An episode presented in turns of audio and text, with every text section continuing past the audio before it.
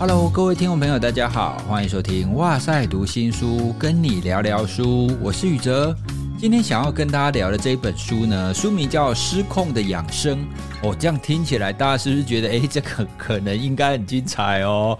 到年纪可能一定程度以上，像我这样子的年纪，或多或少我们会关注关于养生这个议题，所以这方面势必是很大的一个市场，那它也会有非常多的资讯。这本书的作者瑞纳拉斐尔，他目前是个独立记者的样子。他主要写的呢，就是在健康养生还有女性的议题上。他之所以会开始写这本书，除了他自己有接触非常多这方面的议题以外，大家应该可以想象，关于养生这样子的一个资讯，或是养生相关的产品，大部分购买者其实偏向是以女性居多。当然，其中一个原因可能是女性多半是家庭当中主要是照顾其他成员的嘛，哦，包括照顾她的伴侣、照顾她的孩子，哦，所以这个是其中一个原因，让女性比较去关注养生这件事。不过呢，作者他有提出来另外一个，他发现有越来越多职场的女性，哦，她可能才三十多岁而已。可是呢，他就开始在接触养生，或者是更进一步的说，叫做长保青春这样子的议题。他觉得这一定程度跟职场上会有一些年龄歧视的现象有关系。因为他之前在媒体工作，他发现呢，那个媒体的高层，他把其中一个资深的女主播，他就被要求要让位给比较年轻、比较活力的主播。像这样子的例子，他看过很多，他就觉得女性在职场上，她会有一个很残酷的一个面相，因为这个面相就是在跟女性说，如果你想要保住你的工作的话，你就不要变老，你必须要维持青春才可以。或许他会跟那一些需要可能上镜头或站在很多人面前这一种有关，哦，例如很多的 model 或是演员，演员其实还好诶，因为演员他可能如果演技越来越好的话，他的工作应该也不会受限啊，哦，应该比较多的会是类似 model 或者是他所举例的那一种媒体的主播这一类的工作。不过讲到要不要变老、长保青春这一点，我觉得这确实不只是在工作上啦。我们每一个人都会希望可以永保年轻嘛。虽然我年轻的时候，我会觉得说啊，干嘛永葆年轻？皱纹是一个正常老化的现象啊，皱纹是智慧的象征啊。我年轻的时候我会这样想啊，所以根本没有关系啊，干嘛那么担心皱纹？现在当然也不是说不能有皱纹，可是你还是会觉得说，皱纹可不可以晚一点才出现，或者是皱纹可不可以不要那么多？哦，所以养生或或者是我们所说的长保青春这个议题，哈，应该是每个人哦年龄可能到了某个阶段，就或多或少我们就会开始去接触。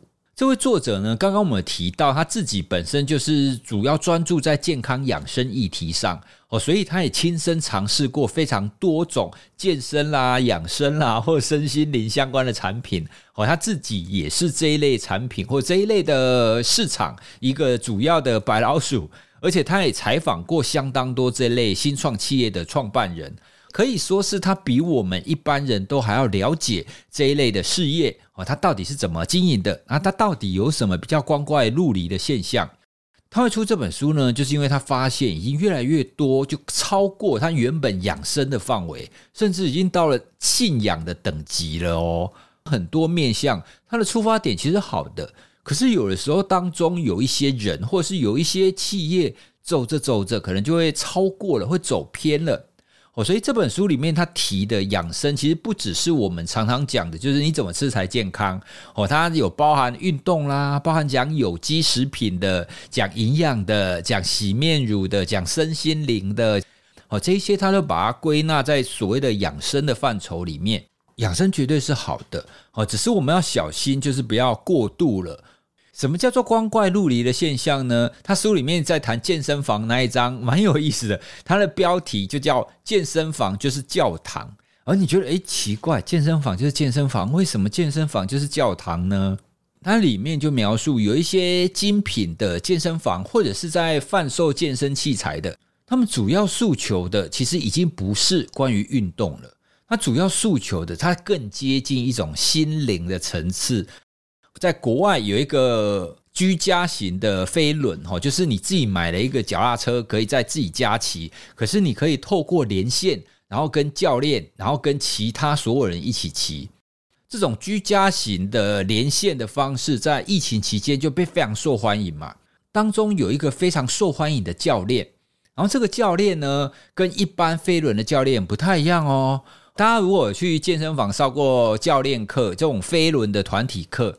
多半教练就会说：“哎，来，好，开始踩，然后我们跟着节奏，好，踩下去，加油，来，继续冲刺，好，不要停。”有点类似这样子鼓励你，就是让你持续的，就是这样飞轮一直踩下去嘛。不过呢，书中所描述的这个教练，他的重点不是踩飞轮哦，他的重点是你来上这个飞轮课，也是一个品格教育。哦，例如说，好，各位学员，今天我们踩飞轮的同时呢，我们就是要来跟大家讲，今天的美德是诚实，所以我们今天就要修炼诚实这件事情。好，大家踩起来。哦，所以他就开始踩，然后一边踩呢，就一边像传道士一样，然后再分享一些人生的智慧，说你如果不诚实会怎么样啊？为什么我们人要诚实？诚实会发生什么事？那如果我们没有这种诚实的美德，应该要怎么办？犯错了怎么办？等等的。哦，所以他的课程开场就要用这种美德为主来讲道。各式各样的美德哦，诚实啊，决心啊，荣誉啊，勇气啊，然后再穿插一些感人的个人故事。也就是说，实际上在飞轮课上，不止让你的身体就是充实了，而且你也会让你心灵上感到满足。哦，所以这样听起来，大家是不是觉得很棒？你身心都得到满足，诶，这有什么不好吗？其实也没什么不好啦，老实说。不过呢，我举这个例子，想要让大家知道。就开始往某一个方向去偏离的时候，有的时候你偏着偏着，它有可能就会整个都歪掉。刚刚我们谈的让那个例子，就是飞轮课的重点已经不是飞轮了，它飞轮课的重点是在变成是在讲那些美德，讲那些更高大上的东西。那还有一些健身房跟教练哦，这个接下来这个例子，可能大家在台湾的健身房里面会听过。书中呢就提到有一些健身房，他要求他的教练必须要非常重视社群的连结哦，也就是说，教练除了要健身以外，他还要经营社群，而且还要跟学员聊天聊心事。那你说这样有什么不对吗？我跟教练可以这当朋友啊。对，到这边其实我觉得也都还没有什么不好。可是呢，再下去，诶，你会发现再下去就会有点怪哦哦，例如。书中就有提到，在某一家健身房，他在训练教练的时候，他就会跟新教练讲他的目标。他讲那句话是：你要让学员想要成为你，或是想要跟你上床。诶，大家听到这句话是不是开始就觉得怪怪的？哦，你跟学员玩弄，你跟学员拉近关系，或是你让学员想要成为你，我觉得这都很好，对不对？因为跟教练的身材一样很好啊。可是你不觉得后半段那句话就怪怪的？所以在不同的教练身上，在执行的时候，就会出现一些很奇怪的事。好，例如就是有一些人气的教练，哦，他会在上课完以后，就会邀请特定的学员去喝饮料。那这个看起来好像也还好。不过呢，就会有一些学员，因为他是人气教练嘛，对不对？就会有一些没有受受到邀请的学员，哦，他因为没有受到邀请嘛，可是为什么这个人气教练都只找他，没有找我？然后他就开始嫉妒。那嫉妒会发生什么事呢？会发生很多很奇怪的事，就是有一个学员，好，因为呢眼红，在飞轮课上，别的学员上台跟那个人气教练一起踩飞轮，他说：“哎，为什么是他？为什么不是我？”然后就眼红，然后呢，他就把他用过的卫生棉放在那一个学员的包包里面。哦，所以这个例子大家就可以知道，建立社群或是经营跟学员的关系，这听起来是很稀疏平常的。可是呢，如果你把它扩大往偏锋走，那就会出现一些很奇怪的现象。甚至呢，书中还有提到有一些人气教练，他为了要跟学员拉近关系，甚至呢，他还会把自己的裸照发给学员，然后学员会再去转发。哦，所以这些很奇特的事情，就是会因为你本来是想要做一件好的事情。开始走到有一点偏离的时候，那就有一些人就会越走越远，越走越远，然后就会发生一些很怪的事情。这本书其实它在各个领域都有提到一些很特别的事哦，读起来真的是蛮有趣的。今天呢，我主要是想要跟大家分享这本书当中的有一章，它主要是在谈所谓的另类养生或医疗。跟各位讲，这这一章绝对不无聊，因为这一章的主角是大家应该也都非常熟悉的小辣椒哈，就是钢铁人电影当中那个小辣椒葛尼斯派特罗。肯定有不少听众朋友不知道哈，他其实是一个时尚品牌的一个创办人。这个时尚品牌呢叫 G O O P，我不太确定是不是直接可以这样念啊，Goop。然后这个品牌主要是在吸引那一些女性。特别是那些有钱的女性，作者就描述到，他有一次去参加这个 group，好，就是这个 G O O P 的一个聚会。当然，对外他是宣称这是一个在在教你养生，然后教你怎么健康，哦，然后也顺便可以让你吸收很多知识的一个方式嘛。哦，所以这听起来很好，对不对？他去参加呢，他会发现，哎，这里头大概有上百位，哈，大概五六百位穿着非常讲究的女性。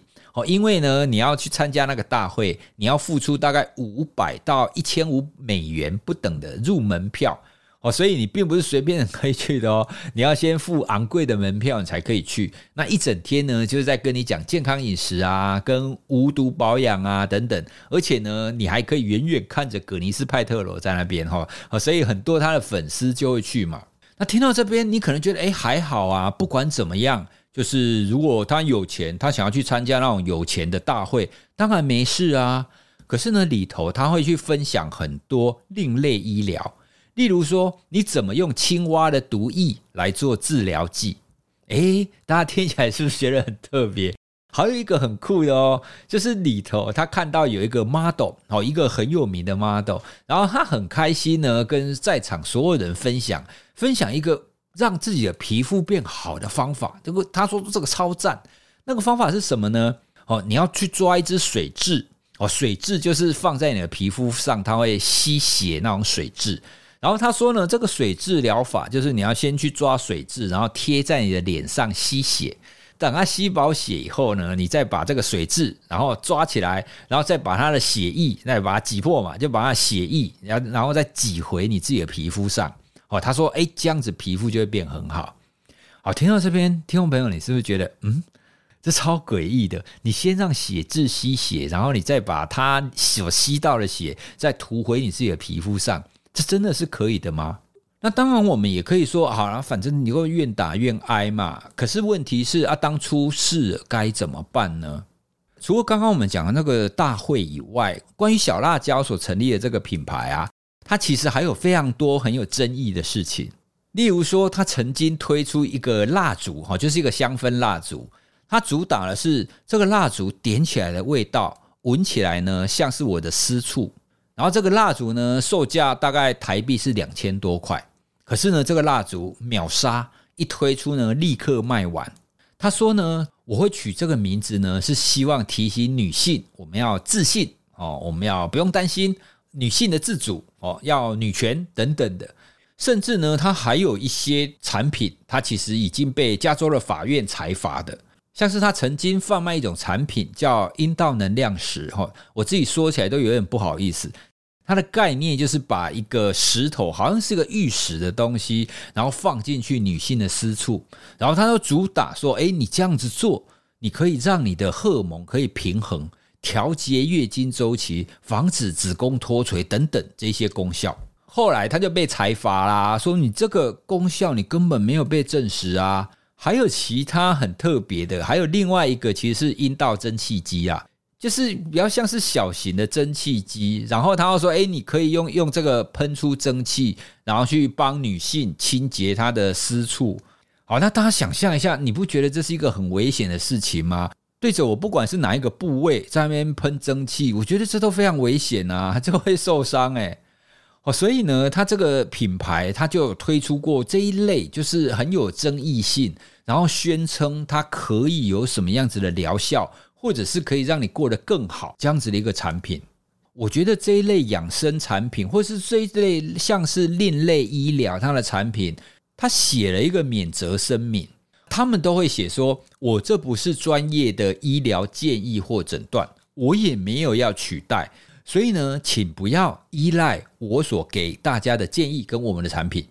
他先跟你讲，哎，我这个东西好棒，好棒，好棒哦。然后呢，再用小小的字跟你讲，哎，我这个不是医疗用的哦。好，所以呢，你不要去依赖它哦。那你依赖它出事了，不要找我哦。他的免责声明的意思就很像是这样。这种养生，或者是我们说非主流的医疗，或者是另类的医疗，很多人可能会觉得说啊，反正他就一个愿打一个愿挨嘛，或者是这一类的产品，通常会听起来无害。比方说，我们刚刚讲的香氛啊，或者是它所谓的能量石，哈，因为大家可能会觉得说啊，反正就颗石头嘛，所以它会怎么样？我说为什么会有一些人不愿意去相信那一些正规的医疗？哦，就一般的那种医院，他书里面描述的，我觉得跟台湾的情境也有一点像。哦，比方说，他也描述到，其实正规的医疗不太有效率，而且病患的体验通常是不太好。哦，就像我们在台湾，我们去那些大医院，哦，你挂号要等很久，然后你在那边门诊也要等很久，然后等药等很久，所有事情都要等很久。这也不是医生的错，医生也是整个医疗体制下，哦，他工时也可能也长嘛，哦，所以他压力很大，所以他也没有办法好好的照顾病人。哦所以呢，正规的医疗它本身有它系统性的问题，让人们去那边的时候就会有不好的体验。那另外呢，其实人们也会倾向于去寻找快速解决问题的方案。好，比方说，如果你有哪里不舒服，可是你一想到去医院就那么麻烦，他还要经历多那么多的过程，而且如果你的症状，你的症状不是那种很单纯的。比如说，你觉得头晕，可是你头晕的情况又有的时候晕，有时候不晕，所以你觉得说啊，糟糕啊，我去看医生，如果不晕怎么办？那我去检查的时候不晕，那也检查不出来啊。所以我们有的时候会有很多这一类的议题，然后再加上刚刚我们讲的，在正规医疗体系当中，他可能体验不好哦，所以他就不想要去找这种正规的医疗哦，这是第一点。那第二点呢，其实人们也会倾向于寻找快速解决问题的方案，而且很多时候我们都会从社群网络的资讯来着手。哦，例如说我偏头痛，哦，而且偏头痛呢，就有时候痛，有时候不痛。那你在看医生前，或者你在寻找那些解决方案以前，你会做什么呢？就 Google 嘛，你就直接 Google 说哦耳鸣，或者是 Google 说哎我头痛，然后就会出现很多相关的文章。那这边问题就来了哦，出现很多的文章。这些文章一定都是对的吗？诶，不见得嘛，对不对？可是如果你不是医生，你不具备医疗知识的话，你要怎么去确认你所看到的这个资讯是对的？这个时候，人类的直觉就出现了。人类有一种直觉，就是凡是你重复出现很多次的，就有可能是好的，或者是它就有可能是对的。就算你不了解它背后，只要你听很多次，你就会相信它。哦，例如最有名的。大家应该都听过我们的酸碱体质嘛？你如果是酸性体质，你要多喝碱性水啊，而且你要深层海洋里面的那种碱性水啊，那这样你的身体才健康啊，调整你的酸碱体质嘛，对不对？可是呢，酸碱体质这个学说其实已经蛮早就已经知道它是有问题的，也就是说，酸碱体质这件事情根本是误导的。可是其实现在很多人还是相信这件事啊，它这个相关的资讯已经被广为流传了。书里面还有提到，在二零一九年有一份研究，它就检视了在社群媒体互动最高的一百篇的保健文章，结果呢，就发现这一百篇当中，转发次数前十名当中，有四分之三是误导或者是有错的，只有三篇呢是可信的而已。听到这边，大家是不是觉得很可怕？当我们在社群上找资讯的时候，我们很容易会觉得说，诶，只要很多人转发的，它就有可能是对的嘛，对不对？哦，因为我们的直觉就是，诶，大家都这么讲啊，大家都这么讲，应该是有它的道理吧。可是实际上，从这个研究就发现，很多广为转发的其实都是误导的。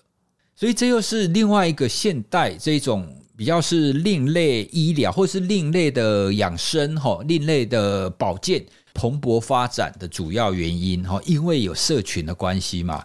讲得夸张一点，你只要够有钱，不断的砸广告，找明星，找 KOL，哈，然后一直砸广告，砸多了，大家就会相信你。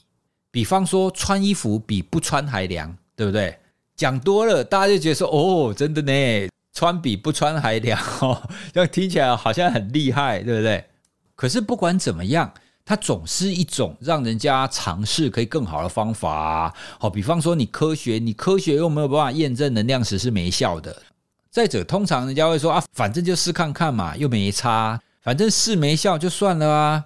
但是呢，这这些另类养生或者是另类医疗，其实它确实有可能会造成误导，以至于让这些个案或是让这些有需要的人错过了让他恢复的机会。例如之前我自己在社群上有看到台湾的一个很知名的养生作家吧，哈，应该用作家来称呼他。他在他自己的脸书，他有贴了一个贴文。他这个贴文是写说，有一位朋友的妈妈，她长期严重失眠，每天晚上都要翻来翻去才能睡着。以前呢，都要吃安眠药或褪黑激素。朋友呢，就鼓励他妈妈每天至少要喝一杯绿拿铁。而且呢，同时停掉哦，不要吃褪黑激素跟安眠药。那持续喝一个月的绿拿铁以后呢，他妈妈就觉得说，哇，睡眠品质改善了。再过一阵子呢，妈妈就很开心的跟女儿说，哇，我现在晚上一躺下来就立刻睡着，第一次可以体会到可以睡满八小时的什么感觉，哇，好棒！绿拿铁拯救了我。我这一篇看到，其实很多人就觉得说，哇，好好哦，原来喝绿拿铁可以治失眠呢。你也没有办法挑出什么毛病啊，老实说。听起来他就是分享一个经历啊，他没有叫你一定要怎么样，他也没有说这个可以治失眠，他只是单纯分享说，诶，有一个朋友，然后他失眠了，可是他喝了这个他好了。可是呢，如果你站在一个失眠者的角度想，他看到这一篇，然后他说，哇，原来这么厉害哦，好，那我也要仿照他的方式，他就开始喝绿拿铁，而且同时停掉吃安眠药。我对他刚刚的这个贴文当中最有意见的，其实就是这句话。喝绿拿铁，同时停掉吃安眠药。其实，一般我们在跟失眠个案哦，在帮他处理失眠问题的时候，不会叫他立刻停掉安眠药。这个其实是不妥的，因为每一个人对药物的需求性哦，他的依赖性，或者是每一个人的情况，其实不太一样的。因为你在治疗的过程，你必须要让他维持一个稳定的状态嘛。哦，如果他以前就长期吃安眠药，立刻停的话，定会出现反弹的现象。那反弹的现象有可能就会让他睡得更不好。那在这种情况底下，你很难让他可以持续的做一些调整。哦，一般的治疗，就算你使用了，好，比方说绿拿铁，然后呢，它真的让你睡得比较好。那也应该是你喝了一段时间，而且同时你有吃安眠药，这样一段时间以后，你发现慢慢慢慢改善了，这样子你就可以去跟你的医师，然后跟他讨论说，诶，我最近喝绿拿铁，所以我睡眠好像越来越好哦，那我的药可不可以减少？哦，跟医生讨论慢慢减药，而不是自己好像就自作主张说，哦好，那我就要直接停掉。像我刚刚讲的这个例子啊，它其实就是。这种另类养生，或者是这种另类医疗的一种方式，它有可能会误导，然后去尝试这种方法，而且是用错误的方式去尝试这种方法，而失去了它原本应该要有的治疗。就算刚刚我们讲的这个例子，哦，这这个朋友的妈妈，就算他这个例子是真的好了，可是这个妈妈之所以会睡得比较好，真的是因为绿拿铁的关系吗？哦，他可能在喝绿拿铁的同时，他也更重视养生了。然后，他也白天会有比较多的运动，会有多照光等等的。因为其他这一些种种的因素加起来，而让他的睡眠变好了。这种口耳相传的这种案例啊，它就很容易会造成一种确认偏误。所以这一些呢，就是另类医疗或者是这种另类养生，它很容易会出现的一个问题。哦，他透过个案。哦，因为个案的渲染力比较强嘛，哦，就谁谁谁的妈妈吃的怎么样，哪一个病人吃了我药以后就好了，哦，所以大家就很容易会相信这种个案。那大家相对于就不想去相信那种主流的医学，哦，因为主流的医学都是数字嘛。那这种听信个案的情况，如果推得太极致的话，它就有可能会让需要治疗的人就错失了治疗的机会。二零一八年有一篇发表在美国医学会肿瘤学期刊的一个研究。它里面呢，他就发现癌症患者当中呢，比较依赖那些辅助医学，哈，就就是我们刚刚讲那些另类疗法的，他的死亡风险呢是从来不曾寻求另类疗法的人的两倍，哦，因为有很多的病患可能说，诶，我有接受这种治疗方法啊，你叫我打那个化疗啊，会不舒服啊，会掉头发，不要我就不要做，哦，所以这就会有一种排斥的效果。书中也提到，就是大家都认识的，就是贾博士。贾博士生平的最后，他是因为罹患癌症嘛，他也是不采取正规的医疗，他采取另类的疗法，而且他还用一些饮食控制的方法，哦，希望让他的癌症可以变好。然后《贾博士传》的作者，他又说啊，贾博士在后来其实很后悔，他其实很后悔当初没有采采用正统的医疗。所以这就是另类的医疗，或是另类的养生。如果把它推得太极致，或者是有一些宣传可能太过火了，它就会排挤到这种正规的医疗。这样子，我们要怎么去判断这种另类养生或者是另类医疗到底好不好呢？最简单的方法，当然就是你可以去咨询你信得过的医师，跟他请教。如果我采用这种非主流的一个方法，是不是有可能会造成什么伤害？在确保不会对自己造成伤害的情况底下，我才有可能去从事这种另类的治疗方法。不然，我自己还是会比较尊重，就是科学跟医学的发展啊。大家要知道，其实科学跟医学的发展不是靠个案，哦，不是靠一个人，而是靠非常非常多的人，哦，可以说是我们人类共同智慧的累积啦。我怎么可能不去相信人类共同智慧的累积，而去相信少数几个人口耳相传的这一些个案案例呢？今天呢，跟大家聊关于这种另类疗法，或者是这种非主流的养生的方式。可是这本书当中呢，他还聊了很多，好像我们刚刚讲过的运动啊、营养啦、身心灵的等等的哦。他观察到了很多在美国哦，从市面上可以看到的这些很奇特的现象，而且呢，确实有一个部分就已经到达失控的地步。所以我觉得中文书的书名，我觉得也翻得蛮吸引人的啦，“失控的养生”哦，因为真的有的时候这件事情的出发点是好的，可是呢，如果真的有一些人他这样子走着走着走歪了，哦，有的时候我们真的会让这个情况失控。那失控了，就会偏离了我们原本的初衷。所以，听众朋友，如果你也对养生感兴趣的话，虽然他描述的是美国，可是呢，其实有不少你会觉得，诶，这个这一类的台湾好像也有类似的情况哦。好，所以了解一下整个养生的社会现象。好了，关于《失控的养生》这一本书的相关资讯呢，我们也会放在资讯栏。那今天的哇塞聊心书就跟你聊到这里喽，谢谢大家，拜拜。